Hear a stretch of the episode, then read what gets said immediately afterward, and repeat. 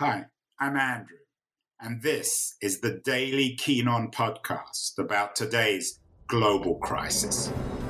The coronavirus pandemic is dramatically disrupting not only our own daily lives, but also society itself.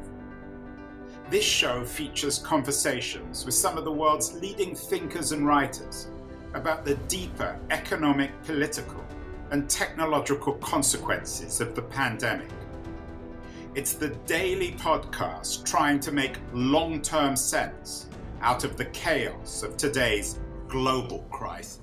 It is Friday, the 13th of November. No, not the movie, real life. And the election has finally been called.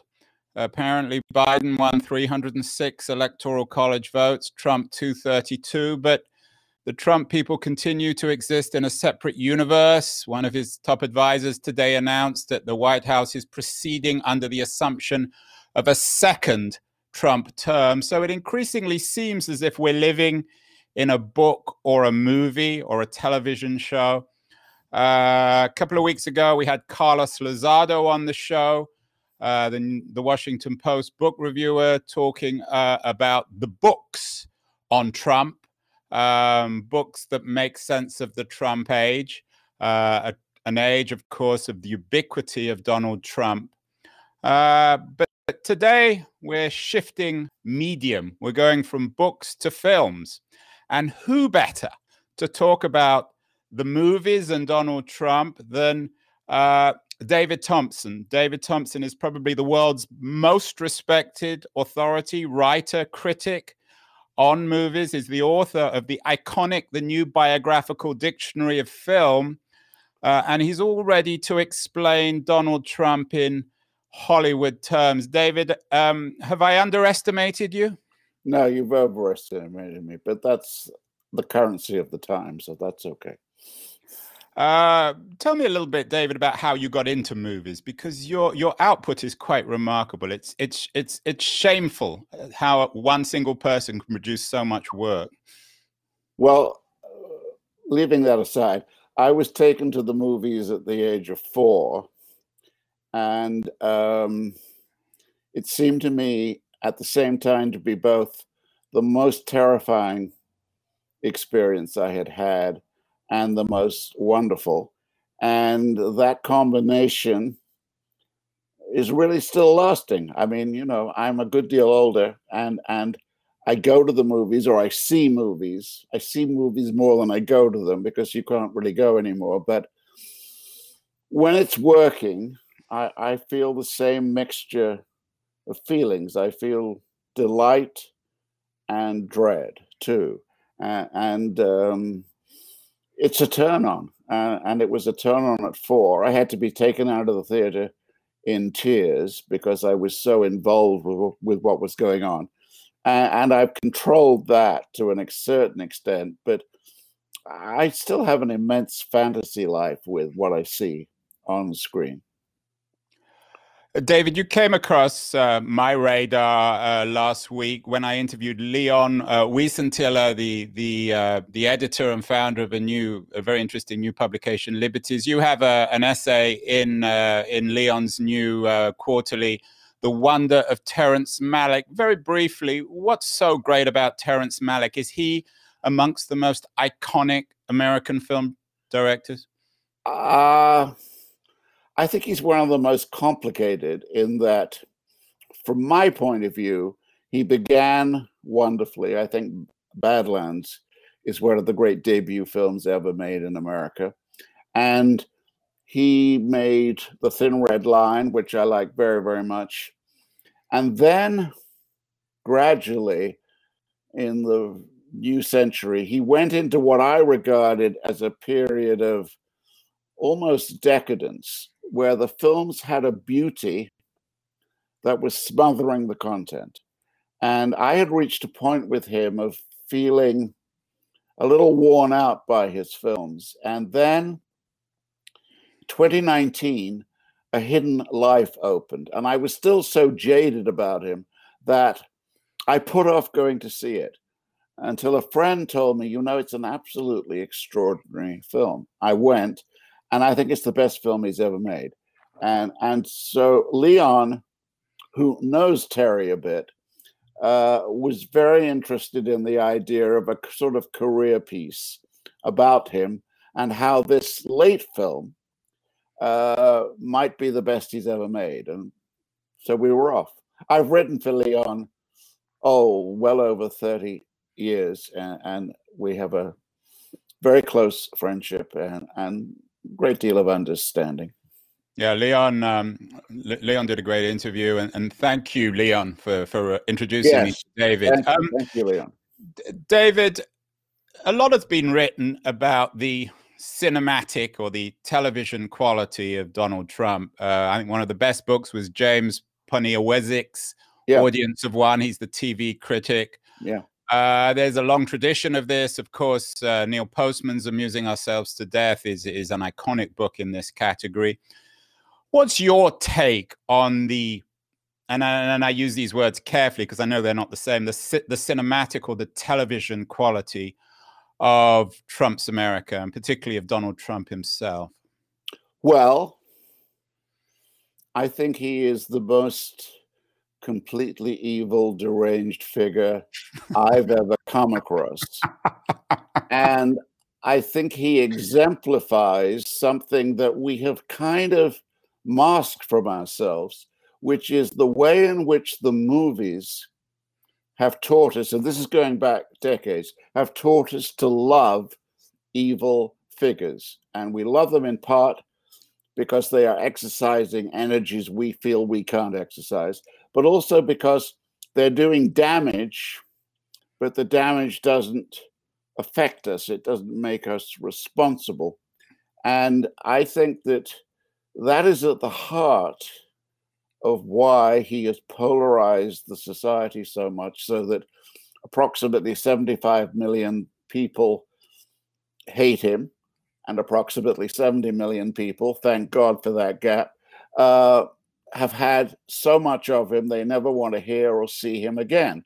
And, you know, uh, I think you have to relate that to, well, two great cultural figures from the movies that I can think of. I think this goes back to Michael Corleone, and I think it goes back to 007. Now, you were supposed not to challenge 007, particularly in the aftermath of Sean Connery's death, but I think James Bond was a cultural disaster of immense proportions in that it really taught us to admire, to imitate, and try to be a kind of thug that strikes horror in your heart when you realize that it might have been a role model for Trump, just as I think Michael Corleone was, just as I think once upon a time Charles Foster Kane was. Well, let's let's move to Charles Foster Kane. Um, you wrote a wonderful book, David, uh, about uh, Orson Welles and Kane called Rosebud. Mm. Is is the Trump narrative in many ways similar to at least the movie uh, Citizen Kane? Well, Kane is about an outsider figure who rises not quite as high as Trump has risen, but rises to the heights of American power. And he's a monster. He behaves terribly to individuals, but he has an extraordinary on camera charm.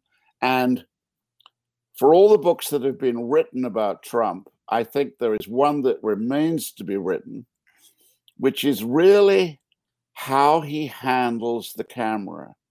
He, he I don't think he mm, knows. That, that's a really. You mean you mean he? You mean him on camera? Absolutely. I'm not sure that he knows what he's doing. He he may, but I think it may be innate and instinctive. He is just a master of playing to the camera and playing to the audience behind the camera, and that comes from being a child of the movies. I mean, he's a few years younger than I am. Um, and he probably started seeing movies when he was four. And I would not be surprised if he felt that mixture of delight and dread that I was telling you about earlier. Um, I don't think he reads at mm. all. He has a signature that makes you aware that he can hardly write. Uh, and I think he watches television. And really, it seems to me that his chief function in the White House, governing allegedly, has been staying up all hours to watch TV and to be on TV. I think the ultimate Trump situation is him watching himself. So is this uh, David ju- jumping from from Citizen Kane to another classic, another masterpiece, at least in my view, being there? Is Trump Chauncey Gardiner in some ways from being there? Oh God, if only he was Chauncey Gardiner, if only he was as quiet and as self-effacing and, and and shrinking as that. No, I mean, if Chauncey Gardiner is our ideal gardener, Trump is the jungle run wild, come into our heads and our homes to everything. I think that one of the wonderful feelings at the moment is that sense will it be will life be quiet again? Will it be still again? Will we not have him every morning dominating and bullying us and trying to tell us how adorable he is? That is such a relief. I'm all for Joe Biden, but you know, the election was not really for Joe Biden. It was to get rid of Trump. Let's talk, uh, David, about another of your favorite films because I think this is also a narrative uh, uh about escaping the movies or escaping uh, escaping fiction. Uh, you you wrote for the Guardian in 2011 my favorite film. You wrote about the Truman Show, uh-huh. which is which is a film about escaping the movies. I think. Um, is there an element of the Truman Show in Trump's America? Well, I think the element that you could argue is that Trump basically wants to replace reality a reality that we can test and measure and find ourselves in with an ongoing movie scenario where he is on camera all the time. Uh, I mean, Truman wants, or he, he, learns to try to escape the perfect world uh, of that community where he lives. Trump would Trump would stay there forever, uh, and and, and uh, they're alike in that way, I think. You quote, uh, I'm quoting you, you, you say, in it, uh, the Truman Show was sometimes called a religious allegory. Uh, well, maybe, but that wasn't what got me. What I saw was a metaphor for the movies and their show, and the notion that the beautiful, controlled life under the dome was hiding a wilder, less comfortable life outside. Is that what Trump's uh, disappearance off the stage will reintroduce a wilder, less comfortable life? No, I don't think so at all. I think that uh, my prediction is that psychologically he is going to be so damaged by the defeat and by the, the most public defeat there could be that I think destruction or self destruction is going to occur. I don't think he's going to last another four years so that he might run again. I don't think he's quite got the narcissistic energy to put on another TV network, which is argued could be the case. I I have a hunch that the madness that is there is going to really come to the surface and take him over. So, David, ultimately, whilst you were born in South London, I think I'm getting the sense you're a little bit of an optimist. There may be a, a, a Hollywood, a happy ending to this, at least from most anti-Trump's pe- people's point of view. To, to be born story. Uh, there is another movie which Jake Chapa wrote about in the Atlantic last month about uh, a happy ending, um, a face in the crowd in which a Trump character was eventually brought down by his own absurd narcissism. What, is there a, a good connection between Trump and a face in the crowd? No, I don't think so. I think that's a very old-fashioned film, and and, and it it carries the idea, if you remember, that the media will destroy their own creations. I am afraid we're in a much more dangerous situation now, where media monsters uh, could easily become all powerful. I mean, I think one lesson about Trump is that someone smarter than he is may come along and try it again. A, a cleverer drifter, a, a cleverer grifter. Um, what about the grifters? They, I'm not sure how smart they were, although there was a kind of happy ending in a sense that one of them got away. Is grifters helpful in, in in in figuring Trump out? It's too much of a stretch for me, uh, but but there may be a link there. I don't know. You've got stills up on the screen, so there is a link. You you have arranged the link in advance, whether I could explain it or not. Well, no, you can tell me I'm wrong. Um, I think I think you're wrong. David, I've always uh, uh, in your in your best of films, you always put a lot of uh, a lot of uh, films that I love, but you never put my favorite director, Hitchcock. I think you've got a, a little thing against Hitchcock. Well, I do have very mixed feelings about Hitchcock. I I I think he's a master. Uh, having taught film, I can tell you that he is the most happy director to be taught because he's making decisions all the time. So you can show students how the medium works. I think he was a very cold, cruel, rather empty headed guy. I think he liked to frighten people and I, I, I have a hope that the cinema is worthy of more than just wishing to frighten people. I wrote a book, David, uh, called Digital Vertigo, which used the example of vertigo as, uh, as, as, as selling something that didn't really exist. Um, you, of course, are very familiar with Hitchcock's Vertigo. Is there an element of vertigo in, in Trump in, in selling himself, at least to his supporters? When are these people going to wake up? to the fact that the blonde is actually a brunette? Uh, I don't think those people are going to wake up. I think that the future of America depends upon some way in which the 75 million and the 70 million can be reconciled. And it's a terrifying prospect. And I'm not at all optimistic in that sense that it will be accomplished.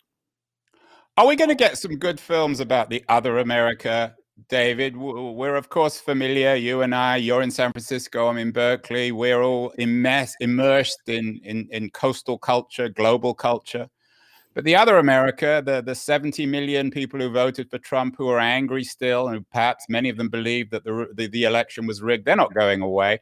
What about Hitchcock's movie Shadow of a Doubt, which to me, I used to live in Santa Rosa, to me speaks of the. It's a beautiful film. I uh, agree. film yeah. that, that yeah. shatters the the innocence of small town life. Do we need more films about the other America? I do. I think we do. And, and, and if you go back to Terrence Malick, don't forget his first film, Badlands, was in that area of the Dakotas in Montana mm. kind of area, intensely beautiful, but not a place that movie scenarios go to nearly enough. And I think the coastal population needs to work a lot harder at understanding the resentments and the fear of the people who live in the middle of the country. They're always going to be there. And, uh, you know, we come close to taking Texas this time. We get Georgia. But I don't think we can plan on turning all those red states blue. There is a lot of vitality in the red. There is a lot of what we also think of as the heartland virtue of America. Frank Capra made mm. great films about the red state personality. And I think we have to work much harder, us true blues, have to work much harder to share things with it. What about Thelma and Louise? I, I, watched that one recently. That was a marvelous film about Middle America. Great example, you know, and and I mean, don't forget that there is in the interior of this country a physical beauty that is absolutely amazing. There's, there's a film that opened last week, Let Him Go, with Kevin Costner. It's a good film, not a great film by any means, but one of the virtues it has is what South Dakota looks like. Mm. Have you been to South Dakota? Yeah, I just drove my daughter from San Francisco to well, Philadelphia, you, so we went right. You know what I'm talking about. Yeah. I mean, these are fantastic places. Well, Thelma and Louise does a great job there. Easy Rider. Certainly, so certainly does. Some of these, so yeah. the, and the film does a much better job, I think, than than literature. Let's yeah. briefly, David, also look overseas. We've been very insular here in talking about American cinema. What about some other directors. Uh, one of your one of the lists I saw, one of your top films is also a, one of one of my favorite films, uh, Bertolucci's The Conformist. Yeah, uh, a film about fascism and what it means to be a fascist. Now, there's a great debate, and we've had it on our show about whether or not Trump is really a fascist. I don't want to revisit that. But it, uh, uh is the work of people like Bertolucci and movies like The Conformist helpful in making sense of some of Trump's supporters, not the, the ordinary people from the heartland, but the people actually working from him and profiting from him? Well, I think if you're going to bring in the entirety of non American film, you will very quickly find at this moment that American film is nearly dead on its feet.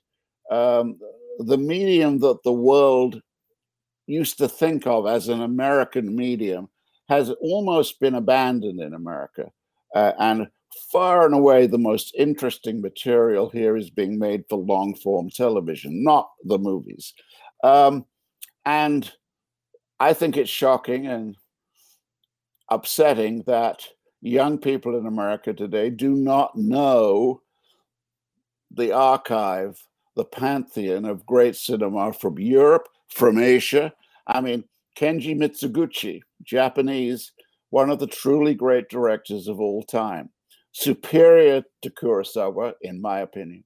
Um, French cinema, German cinema, so many other national cinemas uh, deserve much more attention. Uh, David, finally, uh, we haven't talked very much about Joe Biden. Always seems to be a, a footnote to Trump, whether Trump's president or not. Uh, is there? Can we talk about Mr. Mr. Smith going to Washington with, sure. with Biden?